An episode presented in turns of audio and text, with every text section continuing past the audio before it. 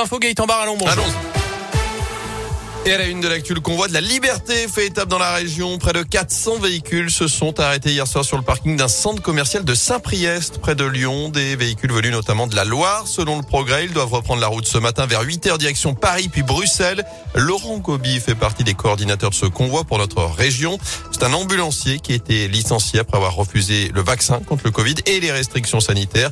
Dans ce convoi, on retrouve des antivax et des antipasses, mais pas seulement. C'est surtout un agrégat de personnes euh, qui ont des revendications, qu'elles se rejoignent ou qu'elles soient individuelles, euh, c'est-à-dire euh, la revendication contre le pass vaccinal, la revendication contre la loi, des revendications pour défendre la liberté, comme je le fais. Il y a aussi d'autres revendications pour des personnes qui sont en difficulté, qui n'arrivent pas à finir et à boucler les fins du mois, des personnes qui sont en grande souffrance. Mais c'est surtout, on a l'impression, mais pour quel que soit le motif ou le sujet, hein, de ne pas être entendu, ni écouté, ni vu. Le convoi de la liberté devrait donc rallier l'île de France. Ce soir, les organisateurs souhaitent ensuite se rendre à Bruxelles pour une convergence européenne le 14 février, malgré l'interdiction du convoi par les autorités belges. Sur les routes, justement, celle que l'on voit ce soir des vacances d'hiver pour la zone A, la nôtre, celle de l'Académie de Lyon et de Clermont, avec une journée classée orange ce vendredi dans le sens des départs. Bison futéisme même le drapeau rouge demain dans les deux sens en Auvergne-Rhône-Alpes. Un drame évité de justesse dans la Loire. Hier vers 16h, une voiture a été projetée sur la terrasse après une collision avec un autre véhicule sur la commune de Riorges. Elle a terminé sur le toit à 3 mètres seulement d'une table occupée par deux clients selon le progrès. Le conducteur de 20 ans a été transporté à l'hôpital mais ses jours ne sont pas en danger.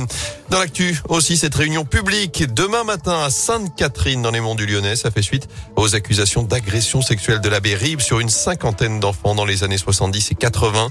L'objectif de cette réunion c'est de permettre aux victimes de se libérer par la parole. Autre sujet abordé, le retrait des vitraux de l'église de Sainte-Catherine aux figures des dessins du Père mais aussi l'éventualité de porter une action collective.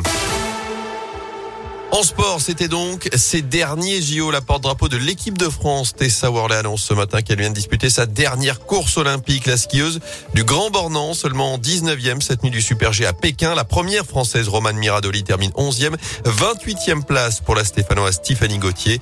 Toujours pas de 7e médaille, en tout cas pour l'équipe de France dans ces JO. Il y aura du ski de fond à partir de 8 heures. Tout à l'heure, trois Français engagés sur le 15 km individuel. Et puis du biathlon, quatre Françaises en lice des 10 heures sur le sprint 7,5 km.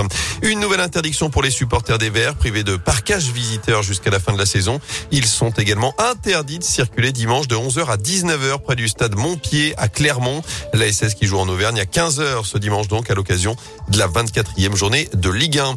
Avant cela, il y a du basket et la chorale de Rouen se déplace sur le parquet du Portel ce soir à 20h. Notez qu'en Pro B, Saint-Chamond accueille Boulazac, les Couramio qui ont perdu leur place de leader de Pro B cette semaine après une deuxième défaite consécutive.